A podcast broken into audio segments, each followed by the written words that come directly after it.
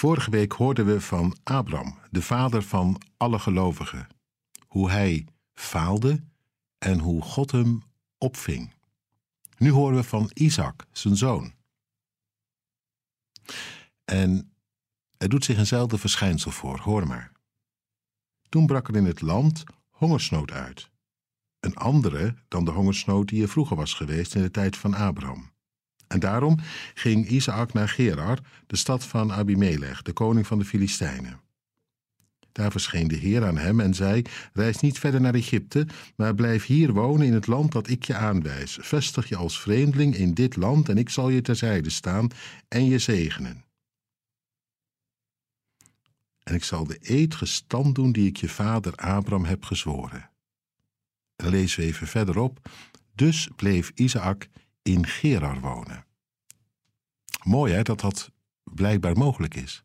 Dat je niet vervalt in de zonde van je vader. Maar dat je van hogerhand laat gezeggen. En laat zegenen door de hemel. Dwars door de hongersnood heen. De omstandigheden waren hetzelfde. Abraham was vertrokken naar Egypte om op, eigen, op zijn eigen manier een oplossing te zoeken voor het probleem. Isaac die blijft leven bij de belofte van God. Ik vind dat apart. Verrassend ook.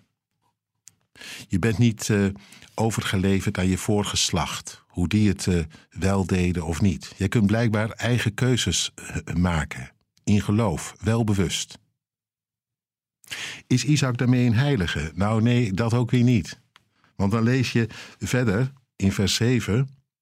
Toen de inwoners van die stad hem vragen stelden over zijn vrouw, zei hij dat ze zijn zus was. Hij durfde niet te zeggen dat, het dat zij zijn vrouw was. Want hij dacht, ze zouden me wel eens kunnen vermoorden om Rebecca, omdat ze zo mooi is.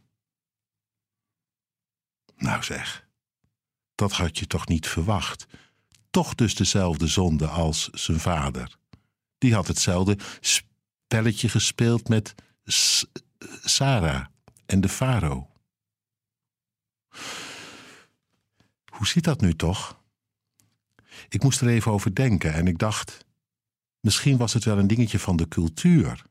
Want het is natuurlijk wel een raar verhaal ook. De koning die een vrouw ziet en die dan blijkbaar het recht heeft om die vrouw gewoon tot zijn bezit te maken en desnoods de echtgenoot om te brengen. Een dingetje van de cultuur kan blijkbaar ook leiden tot zondige patronen. Als vanzelf, zo zie je het hier ook bij Isaac, als vanzelf begint hij te liegen om zich eruit te redden. Zo kan het ook in onze eh, tijd zijn. Dingen van de cultuur, zondige patronen. Ik denk bijvoorbeeld aan dat hele idee waar wij allemaal mee behept zijn, dat de economie altijd vooruit moet gaan, bijvoorbeeld. Altijd moet het ietsje meer worden en nog ietsje luxer, ietsje royaler, ietsje verder. Nou ja, je kent het allemaal wel. En we doen er zomaar aan mee. Of het klopt, of we daarmee over lijken gaan, ach, het komt soms niet eens in je hoofd op. Triest hè, hoe zondige patronen wel kunnen doorwerken tot in ons eigen leven toe, al zijn we een gelovige die ons van hogerhand laten gezeggen. Misschien wel reden om er eens rustig over, over na te denken vandaag, hoe dat zit in jouw leven en of er misschien wat te bekeren valt.